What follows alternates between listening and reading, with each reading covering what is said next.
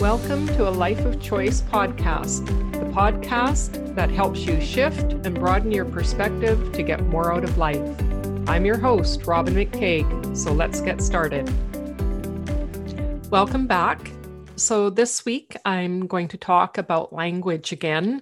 It's something that has been near and dear to my heart for many years, and now there's much more out there in society looking at how we name things, how we name people with inclusive language, and much more expansion of how we talk about things and more personal ability to have choice and not be put into specific categories.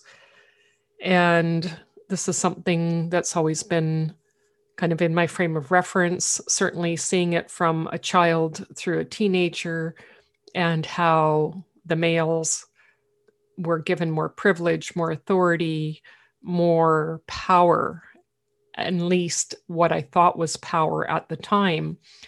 And so I always kind of looked at those differences and looked at the languaging. And then working in a quasi legal position back in the 80s, and we had ties to the government we were actually given a booklet with alternative languages and terms. So instead of using chairperson, for example, use chair. There's no reason to add anything else to it. The meaning of the word is the same the chair of the meeting.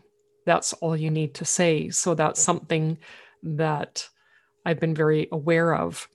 And two recent events brought that back to my attention with two particular words.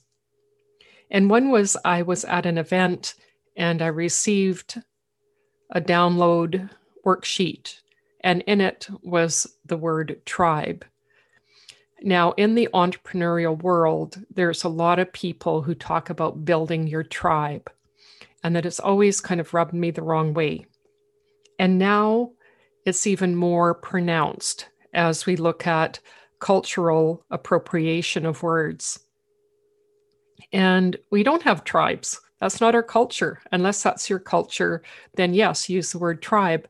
And so I actually asked if I could have an editable PDF because I said I wouldn't use that term. I didn't receive one, but I think what I need to do for myself is just buy an editor or a PDF editor so I can maybe use some of the pieces of information I get and be able to edit it to what I think it should be or something that feels okay for me. And we all have our own ideas of what that should be. And just being aware of, of like, what is that word? So, you know, my people, my group, there's lots of other words that we can use. And I think at one point it certainly came out in a way that maybe wasn't meant to be that way. But again, it's our bias. We didn't see it.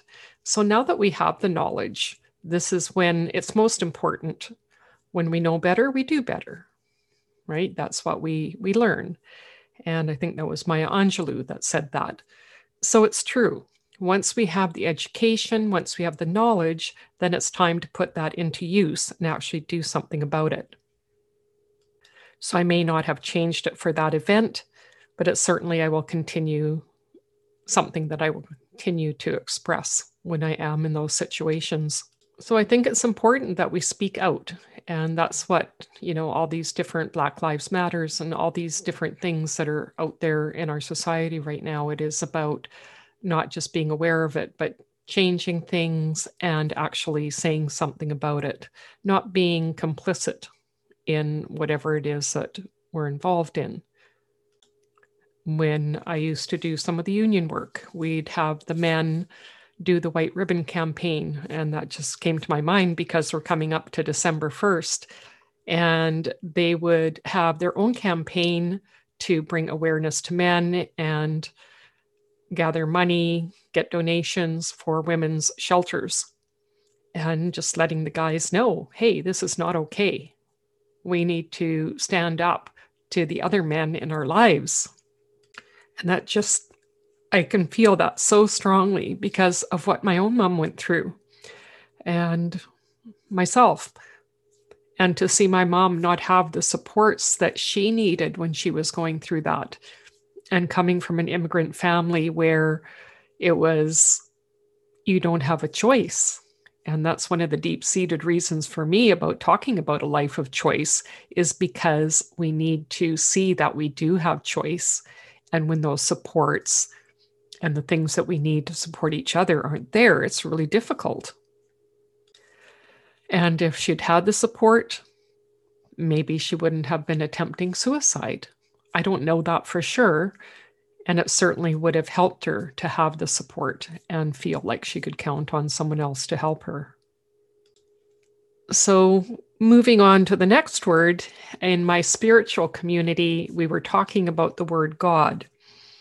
And that was something I also had to go through for myself, having been brought up religious, with both parents being very strict Catholic in their upbringing and not really being fully part of the Catholic religion, but then being in the Protestant religion when my mom did her break from her religion into something that was a little bit more open, but it was still very judgmental.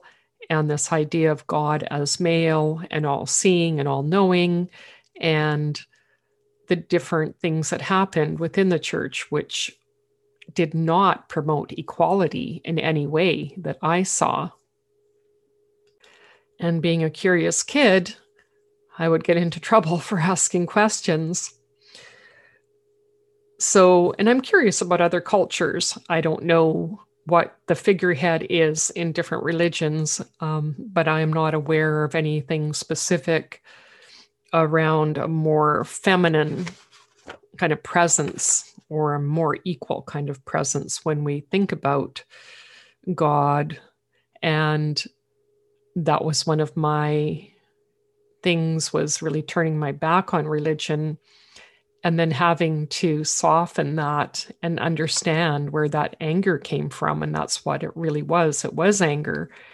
And so in order to be able to soften to actually look at spirituality compared to religion with religion just being that kind of creation of people to create control or maybe in some good ways create community, but that's not necessarily how it played out.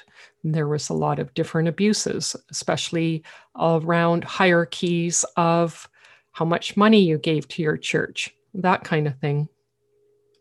So, one of the books that I still have, it, and it's back from 1995, is A God Who Looks Like Me Discovering a Woman Affirming Spirituality by Patricia Lynn Reilly. And that's when I was going through that searching phase and figuring out how do I make that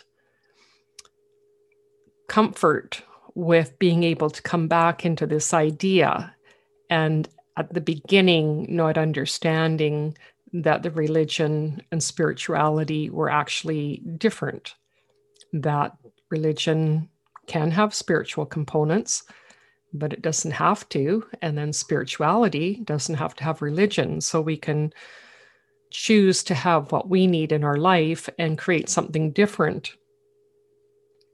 And another writer that I really like is Simone de Beauvoir. I've read her full autobiography, which was like four books.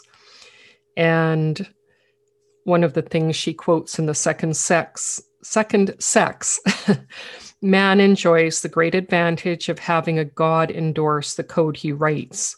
And since man exercises a sovereign authority over women, it is especially fortunate that this authority has been vested in him by the Supreme Being. So, a bit facetious, and, you know, she was quite the character and really helped to have women see that they did have choice, that they could be different, they could have different types of relationships.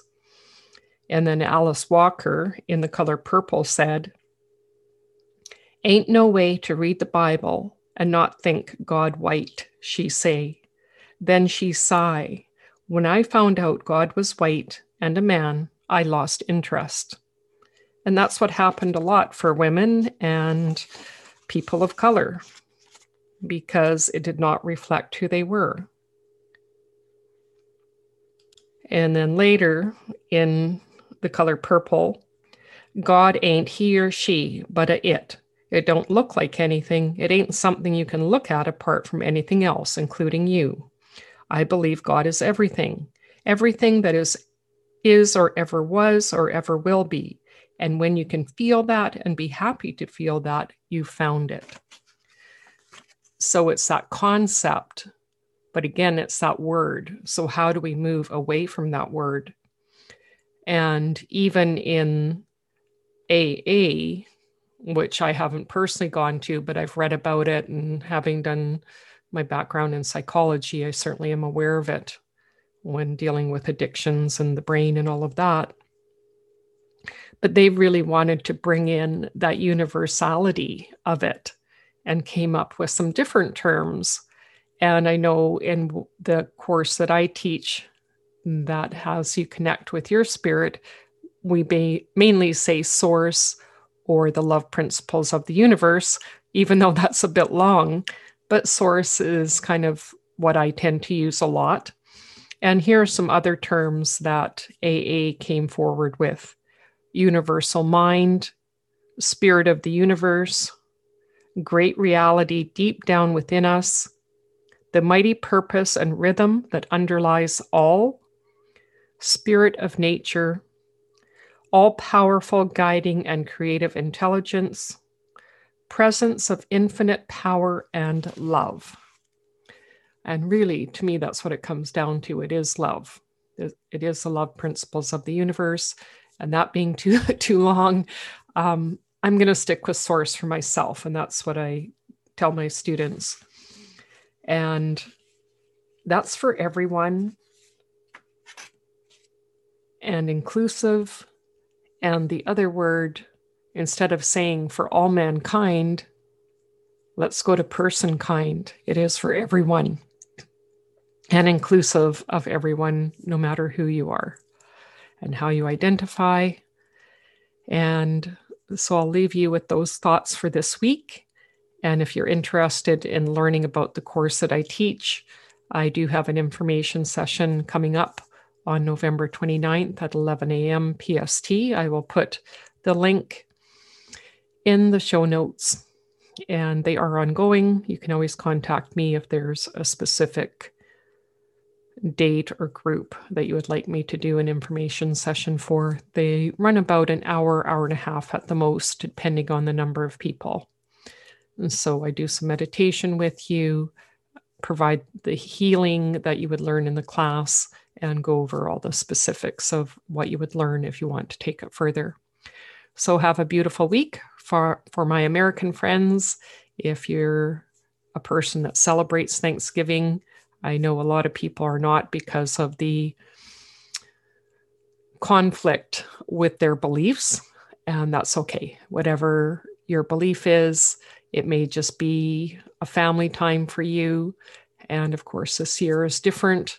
And it's the same about my feelings around Christmas. It's not so much about necessarily the religiosity, it's more about that connection with the universe and the people I love.